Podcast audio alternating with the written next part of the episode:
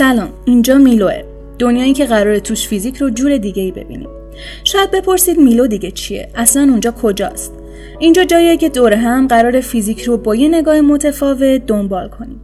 یعنی مباحث غیرقابل فهم رو یه جوری ساده نگاه کنیم که انگار داریم توی یه جمع دوستانه با هم گپ می‌زنیم. اصلا راستش رو بخوایم ما یه کافه هم اینجا داریم که دور هم حرف می‌زنیم تا بذر سوال رو توی ذهنمون بکاریم. چون قراره با هم پرورشش بدیم و در نهایت میوهاش رو دور هم بخوریم. از اونجایی که اگه یه میوه باشه که بشه به فیزیک ربطش داد اون سیبه تصمیم گرفتیم اسم پادکستمون رو بذاریم میلو که همون سیب قرمزیه که متاسفانه یا خوشبختانه خورد تو سر نیوتون و ما رو کشون تا اینجا. حالا شاید بگید شما کی باشین که در مورد فیزیک حرف بزنید. خدمتتون ارز کنم که ما 7 ده نفریم که نشستیم فکر کردیم شاید بقیه هم مثل ما از کلاس فیزیک آقای ایرجی لذت ببرن. بعد تصمیم گرفتیم دست آقای ایرجی رو بگیریم و بیایم پای کار.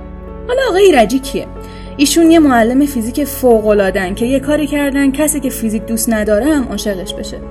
حالا ما ازشون خواستیم سیب قرمزشون رو بذارن سر میز تا یه قاچ بزنیم و دوره هم بخوریم. شاید علاقه به فیزیک توی وجود شما هم رشد کنه.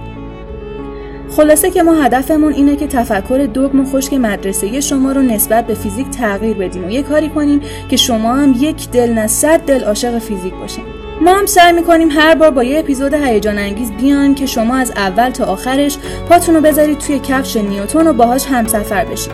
البته برای اینکه خسته نشید یه اتوبوس فیزیک هم براتون اجاره کردیم.